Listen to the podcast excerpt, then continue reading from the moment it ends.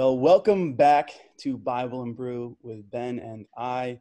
And we are joined with one of my colleagues, friends, and long term friend, the Reverend Tom Pettigrew, who is the rector of the Church of the Holy Cross in Warrensburg, New York. So, Tom, thank you for being part of this.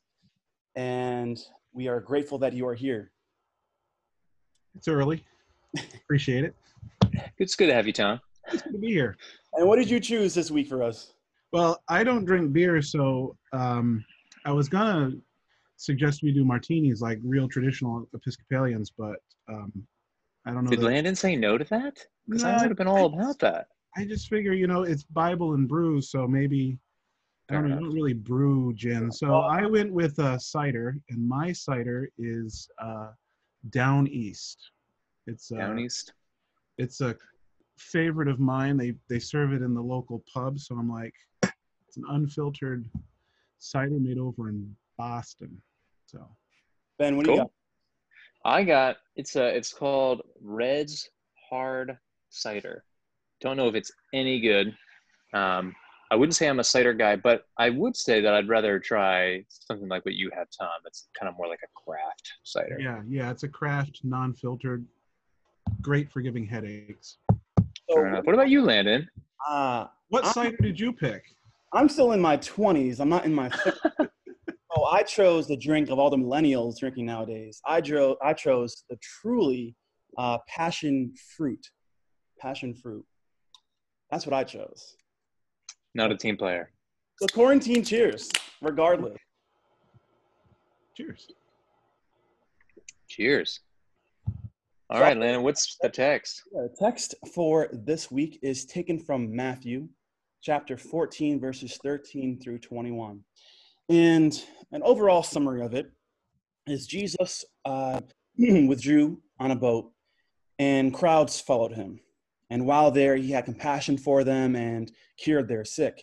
And when it was evening, uh, the crowds were still there. And the disciples came and said, What are we going to do with all these crowds? Um, some wanted to send them away, but Jesus said, Give them something to eat. And so he ordered the crowd to sit on the grass, took five loaves and two fish, looked up to heaven, blessed and broke the loaves, and gave them to the crowds. And all of the crowds, and we're going to say either 3,000, 4,000, 5,000, uh, Tom, Tom can give us the exact number, uh, were all fed, and there were 12 baskets full uh, of leftover. So, Tom, we know you didn't go to an accredited seminary, uh, Nashotah House, Ouch. uh, but we won't hold that against you. What what what what what draws you uh, from this uh, lectionary text, this gospel text for this Sunday? Well, I think um, the thing that really captures my being from the Anglo Catholic seminary uh, in the Episcopal Church, I have to say, you know, the big question that anyone looking at this text has to ask is, you know, is is this a Eucharistic reference, right? Because that's kind of like the Catholic evangelical divide on on this, maybe more so in John's Gospel and the feeding, uh, the bread from heaven discourse, but certainly in any of these feeding discourses, is this a Eucharistic reference?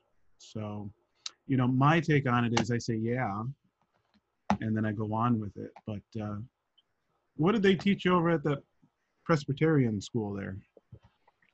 Talking to you, Ben. Oh, me. Oh, Um, yeah. Well, I guess I went to a Presbyterian school now. Um, yeah, no, uh, to me, I, by yeah, I think there's a lot right with that. I think, I think, uh, I think for a lot of these parables that are written uh, to kind of the next generation or the the churches, um, there are multiple meanings going on, and I think for sure there's a a uh, Eucharistic reference happening here. What about in that little old community college in New Haven, Landon? I'm not I'm not sure what you're talking about, but the number one seminary in the United States or in the Episcopal Church, Yale Divinity School or Berkeley Divinity School. I mean, there, there's there's different views. Everyone uh, came at this text um, and really processed this text differently. So we, I, I hear one view straight up. Jesus took the bread, um, and the fish, and he multiplied it and fed the crowd. Uh, then there's also a different view about miracles, right? A nature defying act. And uh, Tom's going to get upset with me, but I'm going to take us down this road. Uh, You going down the William Barclay Road? a human a humanistic miracle right so jesus jesus had them uh, sit down and share the food amongst each other. Uh, whatever you brought you had ex- excess. And so the excess food give to someone else. And that is a, that is a miracle in itself because by human nature we are cynical and selfish and we want to hold on to what is ours so tightly and not uh, give to others and, and what we have as, as access. So, um, a humanistic miracle is also what could be drawn out um, in this text as well. Yeah, yeah, that's the classic. Um, I think William Barclay goes that way with uh, the uh, Bible study he does. Remember that? It's a, Like it's a Scottish. It's a, he's a Scottish Presbyterian, so I mean, Landon, you should be pretty well read on him. Scottish Presbyterian. Mhm. Yeah. Yeah, yeah. I, you know, but then you can take on the other side, you've got someone like Dom Gregory Dix, right, who sees the fourfold action here take, bless, break, and give of the Eucharist, right? Um, so, yeah, multifaceted, um, multi, so many angles to come at. I think that's right. Yeah, coming here. And, and you know, what's really interesting to me, what occurred to me, because I was reading ahead, is I don't think it's ever occurred to me when I've preached this before, is how many agricultural references in the parables we've had leading up to now. So we've got, you know, the parable of the seed, the parable of the wheat and the tares, or the weeds, you know, and then we, whatever this week is, I, I can't remember what the, the one after that. And then you've got the feeding of the 5,000. So you've got these, it just kind of drops in right there. Here he's been talking about parables of agricultural harvest and that sort of thing and in drops the feeding of the 5000 and then there's another one right the feeding of the 4000 which happens a couple chapters later which kind of does the same thing over again which is interesting because the disciples never seem to like catch on right? I mean Hmm. it's like oh look there's 4000 people now and nobody seems to have any food. And Yeah. jesus says well give them something. It's like well all we have now is seven. So it's like maybe you guys would get the point you know? And i think this whole idea of um, jesus saying you feed them. You give them something right? It's that contour. Um, because they wanted to send them off to the villages. Go go tell them to find food. And jesus says well you, you know you give it. And when they couldn't they didn't have anything to give or they didn't have enough to give he says well then give what you have to me. And in his giving right there was this miracle. However you know, whether it's the humanistic miracle or the miraculous um, multiplication of the loaves, however you want to you want to take it, right? So I think that action of giving it to to our Lord, who then in turn gives it back in a manifold blessing, right? So Yeah. Tom, what's what's your take on this first line, uh, first two sentences? Though I was really, um, I mean, we we hear this this miracle, right? But I was really drawn to um, Jesus having compassion and curing the sick. That's that's the first part I was really drawn to, the compassion that Jesus had for the people. And the second part was the first the first sentence. Jesus withdrew in a boat to a deserted place by himself. I, I, I see Jesus always going to by himself in places to pray and to reconnect with God. Um, so those are the, those are really the two things that really like um, drew me out this week. Even though we see this miracle, it's the compassion he has yeah. and individuality that he has to connect with his Father. Mhm. Yeah, I think the whole idea of him withdrawing to a, a quiet place to spend time alone with God, it's a great model for us. But also looking at the crowds, you know, there's people following him. I mean, it, how, uh, where else did he say? He had compassion on them because they were like a sheep without a shepherd, right? They had religion, but there was lacking any sustenance, right? And so what does he give him? He gives him that sustenance. Um, obviously, this is more than just about feeding people, right? I mean, he in turn is responding to their need as he, you know, I think this is trying to show us that God is here responding to our needs. Um, in whatever way they come, right? I mean, gosh, they come in so many different ways. It's hard to. That kind of, I hate saying that kind of thing because it kind of sounds trite, doesn't it? You know, like, oh yeah, God responds to our needs.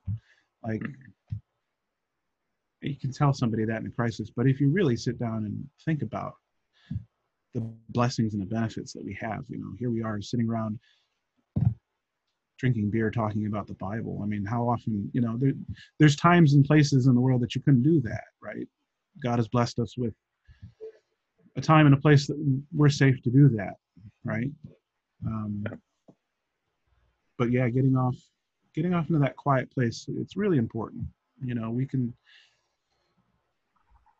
fill ourselves or fill our time just you know a calendar just full of stuff trying to find meaning and purpose. And Christ is here going off into a quiet place, right?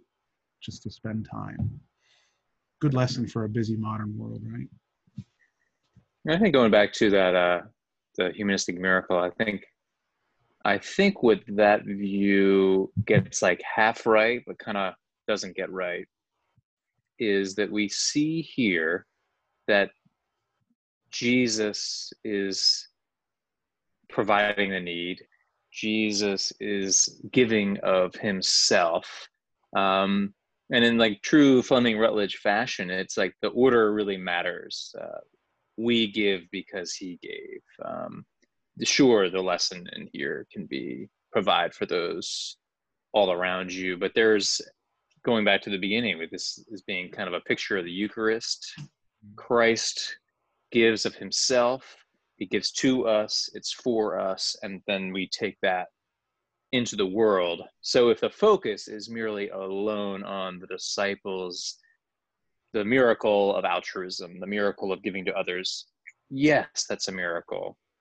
But the thrust of the text seems to be that flows out of what has been given.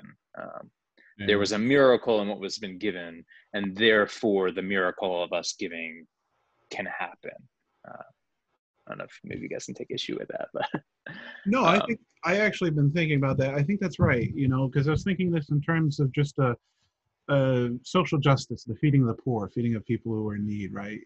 And sometimes I think, and I, I fall more on a sort of a right of center sort of things. I mean, I, I sort of look across that divide and I see people who think that the gospel is social justice. I sort of think maybe we are getting it backwards. We think that doing social justice is the gospel, um, and that's putting the cart before the horse.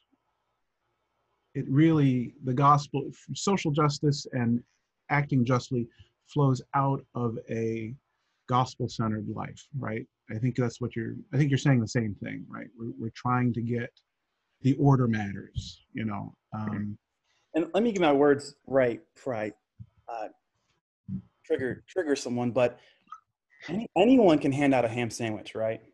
Any organization can hand out a peanut butter and jelly to the poor, but it's only the church that can preach the forgiveness of sins and preach the good news to all people, um, saying that you are loved and that there is a God who came down from earth to to love you and to die for you, and that's the, that's the difference um, for me right on on doing social justice. Social justice is, is great but if it stems from the wrong branch then it's inherently wrong. But if it comes from god first and then trickles down and that's where you see the fruit um, of, of the social justice in all aspects of life yeah no I good word Landon.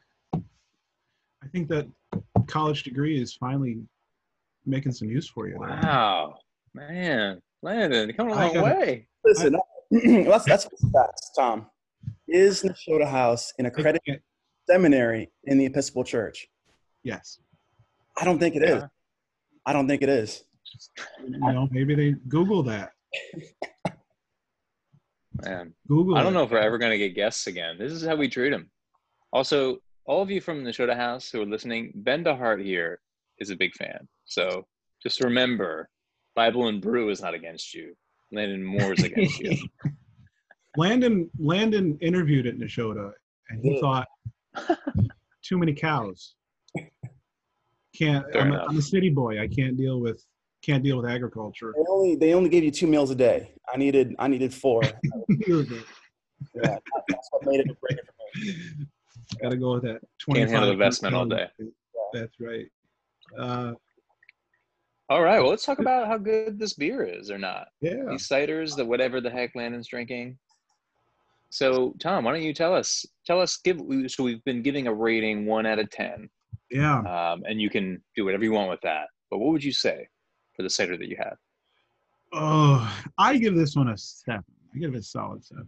Oh man, Um, it's a good cider, you know. But I, I'm not one of those people that says ten because you oh you know, well you got to leave room for something better, right? Um, it's a solid ten or seven out of ten. It's something I have on a regular basis here. It's better on tap than it is out of the can. okay, Um, that's fair. it's a it tastes a little different out of the can. I I find that's true. I'm actually impressed by that. When people ask for their alcohol to be presented, usually they're like 10 out of 10 or like 9.8 out of 10. So the fact that you said seven, when you went so low, is actually This is a Well, pretty impressive. watch. He's No. watching. it's uh it's a pass, right? At the right Landon pass, high pass. It's it's a pass. Yeah. Gotta leave room. No, it's Fair it's uh you know I actually almost picked one up that was from a real local brewer called Adirondack Brewery, but it's a real dry, and I don't like dry cider. You know, it's uh Hmm. champagne style cider is what they called it. So this is real sweet. It's unfiltered. It's better than Angry Orchard, um, which is the like the the Bud Light of Yeah. It's kind of like so- this. Huh? well, it's not. No, that one's act. Is that a is that a hard cider or is that an apple ale? That This is hard apple. ale. I think it's an Hmm. ale. They might could be. Yeah. Very I've had it before. Either Yeah. way. The cider world, it's it's it's confusing, you know. So I would say like a 4.8. No, get your act together. Please set all your cell phones to So, silent. Landon, what did you think about Truly, huh? Um, so truly is the summertime drink right now, right? Um, no one's drinking ciders. Is there a way to just log off? No one's drinking ciders. It's it's it's a summertime drink, right? But is it the best summertime drink? Uh, probably not.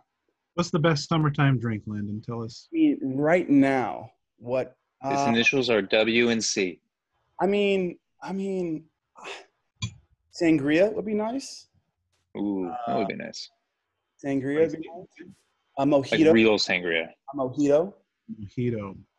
Um, a A martini. A martini is a good summertime a drink. martini Ooh. over winter. Yeah. I mean, if Fair enough. my if my uneducated self, you know, Nashotah I didn't say uneducated. I didn't sound- say uneducated. unaccredited, my unaccredited, Unaccredited. degree, Unaccredited. unaccredited. Well, while these guys fight it out, join us next point- time and we'll drink a martini with Tom. 6.8. Boom. Until next time, and thank you, Tom, for being part of this and uh, uh, being a good sport of all this banter. Appreciate you having me.